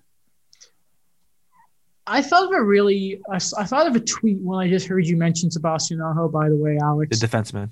Um, yes, the defenseman, but it actually has to do with the other one. Is um when the Habs got Eric Staal, somebody tweeted the Habs are going to get Carolina's first line center no matter no matter the cost. Yeah, I saw that. I thought that. was really really good. um, Alex a follow. You know, like we don't have this specific trade, but Dangle keeps going on about that guy for the Leafs, and I'm like, yeah, that makes sense. But for the lulls, the Leaf stuff, which we have to make, I haven't going to the Panthers because I don't know, you can never have enough depth scoring, and you know, Coach Q can be like, ah, LA guy, I'll take it. You know, I don't know, make some sort of early 2010 Chicago LA battle out of that, even though FNC was not part of that. Um, and yeah, going the other way would be a second, which I think is perfectly fine for Iafallo. I think I think that's a really, really good player that can play in the top six on any team. And yeah, Mason Marchment. Because why not? Funny, like funny player. You know, Uh, at least what, are, legend. with the Panthers? Mason Marchment, Carter Verhaeghe. Just Just full of some love, uh, players. former Leafs. Yeah. Okay, the Sharks. There's nothing there. Like they're okay. Listen, I know you said the Marcus Sorensen, and uh, What? 'Cause you No, like the guy. Oh, we're getting to Marcus Sorensen because we're gonna we're gonna have a talk about that. Okay. Dubnyk is like whatever. Like I, I'm trying to figure out like. Oh yeah, I wrote debate. Like, can we just try and look at like it's What? it's this? It's where I have my finger over right now. Like like that says Debate. debate. I don't know how, but It looks like behave. it does. You know when I say that. um, Behave, Adam. Are you gonna tell me to cut my hair next because you're sounding like my mom? Uh-huh. Um. Anyway, um, like Devan Dubnyk. I mean, at this point, it's just get what you can get. Colorado can get him. Why not? I think that's actually where I had him going. Like, like same with Matt Nieto. Okay, like I need to like okay. I don't care about Matt Nieto. He's just the epitome of fourth line winger. You know what I mean? Like he's been around for what feels like forever. You know those Uh, stupid 2011. You- That's a that's a decade, man. That's a decade Yeah. in the in the He NHL. he's It's a second round pick. I mean, that's a safe second round pick. Like the thing with Nieto is, you know, those really crappy. Like, can you name these players that play for or what team this player plays for? Right? That's so mean. Mike Mike sent me one like as a joke because he's like, "Oh, I'm not going to go on your podcast if you can't." Like, just he was just ripping me about it. I got one wrong, and it was goddamn Matt Nieto. Because I don't like he's just just bad memories. Like I didn't know if he was like what like San Jose or Colorado. It's just it's Matt Nieto. He'll go to Colorado or something. I don't know. He's a depth forward. I don't care. That's who, like whatever. yeah, that's the thing with San Jose because they're in such a weird position. Mhm. Like, who are you going to give up of consequence? Like, what? Who's trading for what on that team? Like, neither of your goalie, like Dubnyk's tradable because he can be a third. He has one year left. Jones is I don't. Who's going to take Jones? No, he's he's half that defense core is untradeable, um, which is unfortunate, which is very unfortunate considering Mhm. the names on that defense core. Um, and even up front, like you're not trading Kane, you're not trading Couture, Hertl, Meier, Labanc. Like these are the guys you have to trade. They're in an awful situation. I think they're going to terminate Kane's contract before they trade him. Oh okay, I, I really think Sorensen's a good pickup. I, re- I really do. And what I have here is his best years is when he was playing with Joe Thornton a few years back. And I think it was the year Thornton had like one actual goal against a real goal goalie. Remember that? The Yeah. year he had like three and they were all empty netters. I love it. And it was when the Sharks were actually a good team. So I think Martin Sorensen makes a lot of, you know, he'll make 750K. It makes sense because I'm trading him to the Leafs, and, you know, with the likes of Boyd and, um, and Jimmy Vesey leaving, gotta love when Christopoulos called Vesey bad, by the way. That'll real, that'll rile Mike up. This is Love Mike's. This this is Mike's least favorite episode. Yeah. I love it. How's the cottage, Mike? Um, and I, Mike's at the I have cottage? him, ah, Don't I have him don't get going- for third, and the third is next year, Daniel. Okay. Do you have a problem with this trade? I do not have. I just when it was a second, I was just it just kind of unnerved me because I feel like that could be an asset you could add in for a bigger trade for Toronto. I I think I'd agree with Daniel um, on that one. I, I don't know if how like maybe I don't know much. I don't know enough about Marcus Sorensen, but I don't know if it's worth giving up a second just for Marcus Sorensen. Where like Daniel's saying, you can go out and spend a second round pick plus something for Granlund or whatever the price is Mhm. for Granlund. Like that second round pick can be used to acquire a better player. Or in a Rickard Rakell package. You know, we never know. No, you're not Yeah, paying that you're much. not getting Rickard Rakell with the second. Okay, No, no, no. He's part of the package, you know. Oh. let, let me Yeah. ask you this then: Yeah. Is Bark was Barclay Goodrow worth worth a first round pick? No, but he had an extra year on his contract. Plus they got a third around along with him. Listen, all I'm saying is eventually the Leafs, and I think it could be as soon as this season, this deadline, are going to be at a point where they have to say, like, you know what? Forget draft picks. Let's go get Ryan McDonagh. And I'm saying, like, they're going to get to, like, they're not far off of being like Tampa Bay level of contender. They just need some playoff experience now. And then that's maybe that's why I'm saying, like, not and maybe it's like you don't give up those kind of steep prices now, but I think eventually they're not far off of that. And like at some point, asset managers like, yeah, whatever. Like, I want to win a cup. But you I know, don't- everyone gets impatient at some point. I think I think it just it's the big move. Like I, I've just like had the thing with. I think the Leafs have the potential to make a big move. you don't need one though. Like Granley's Yes, not they a do. big I- move. Like, but they need but they need something bigger than Sorensen. Like uh, like I said last episode, if they're not willing to play Mikheyev on the th- on the second line, that's all fine. But I'm sorry, Alex Galchenyuk is not the answer, and he's and, and Adam, you would tell me you would say the exact same thing. Like Yeah. he's looked fine the last few games, and we can all go and say, oh, look how he's played the last few games. But like you've said, like it's Alex Galchenyuk, man, mhm. right? Listen, I'll- eventually, who gives a damn about Timothy Liljegren when you're like, you when you are that one? Is all I'm saying. Um, okay, we'll go on though. The Sharks they suck, unfortunately. Erik Karlsson, I wish you were. I wish you were Ottawa Senators, Erik Karlsson. Okay, um, Alex, we did talk a little bit about Rickard Rakell. Let's actually, why don't you give us a realistic looking trade for him? Because uh, Rickard Rakell, the Ducks are mad. This was a tough one. I, I hated making this trade to this specific team, but I had to do it. Uh, so I have Rickard Rakell actually going to Boston. Uh, and what I was reading last night is that what they're looking for is a first round pick plus a young roster player, like a young good player. Um, so I have him going for a first round pick and Jake DeBrusk, Not Jack Studnicka. not Jack Studnicka. I don't think that that would cut it. What a damn shame. What a damn, damn shame. Um, Danton Heinen, we just, we determined in my notes I wrote crap because there's just, there's no value. Um, it's really funny because yesterday Alex was like, "Can we just do the Canucks trade?" I'm like, "No, no." But like, like that's the point that Danton Heinen's value is at.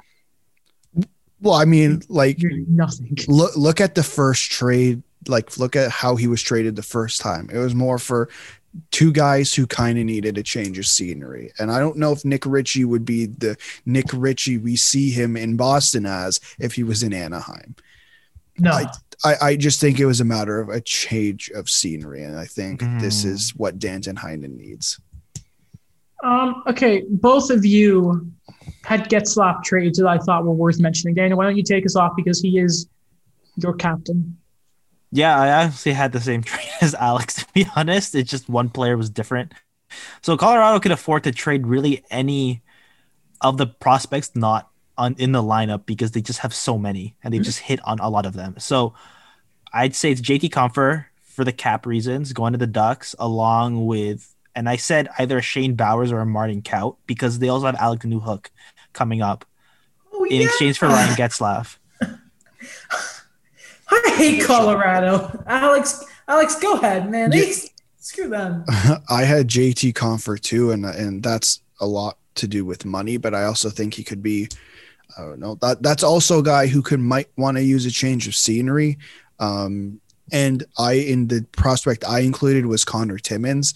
I, I just don't see how he's gonna how like it's gonna be very difficult for him to make the lineup Mhm. um, considering the defense they already have, unless we can, unless Erik Johnson is kind of like, you know, gone. And he, Erik Johnson's still a good defenseman, so I don't see that happening anytime soon. That's why I think Connor Timmins would benefit from maybe going to Anaheim, where they all they do is create defensemen. And why don't you finish us off with Troy Terry, which is dumb that the Ducks are looking to trade him, but Yeah, It's the- it, Bob. It's the bo- it's the most Bob Murray move, uh, just based on what Daniel's been telling me. Um, I have him going to Ottawa. I was reading last night, you know, that Terry seems like a guy that you got to put in your top six, and that's where you're really going to see him succeed. I mean, we've seen that with many players before. Um, so I actually have him going to Ottawa. Now I know they they have decent play, like decent players, but they're still those guys are still young and up and coming. I think they'll give up a third round pick just to say, hey, let's just see what happens, I guess, in a way. Like, let's throw him in our top six. It's not like Troy Terry's just going to fall off the face of the earth here. Mhm. Right? There was a reason he is a prospect. Even though Canada do, do not have a soft spot for him because of that World Junior Shootout goal. Never forget. Okay. Um. Actually, one last thing, by the way, guys. 723 goals for Alexander Ovechkin. 171 away from Gretzky. I say he does it. I hope so. Quote James Bill. Mhm. Okay, that is everything for today's show. That was a lot. It was. Thank you, the voice Ed, for being a fantastic platform for the show. We love to see it. Uh, thank you again for Will Christopoulos for coming on to the show. Another Will, another great day. Not in Montreal because it is still freaking raining. God damn it. Anyway, at least the temperature is up. Spring is here, guys. You know what that means? Trade deadline's almost here, too. I'm excited. Almost. Yeah. I mean, it might be crap, but that's fine. You know what's not crap? This podcast. And you can show your support by going to the iOS version of the podcast, giving us a five star review. You can also check us out on Spotify, wherever you do. Check out Alex's blog, Daniel's stuff for the Eye Opener and the Hockey Writers, my jersey article for the Eye Opener, as well as my newest Cole Caufield video, third highest viewed on my channel already. Let's go. And check out the YouTube portion to see our beautiful faces. Will's hat, me throwing off my sweater because the power hour was back. Don't expect that, by the way, for a long term. We were just tight today. Even though I think we weren't really long. Anyway, I think that's it. I don't know, but yeah, No, it is. It's it. I believe so. All right. Thanks, guys.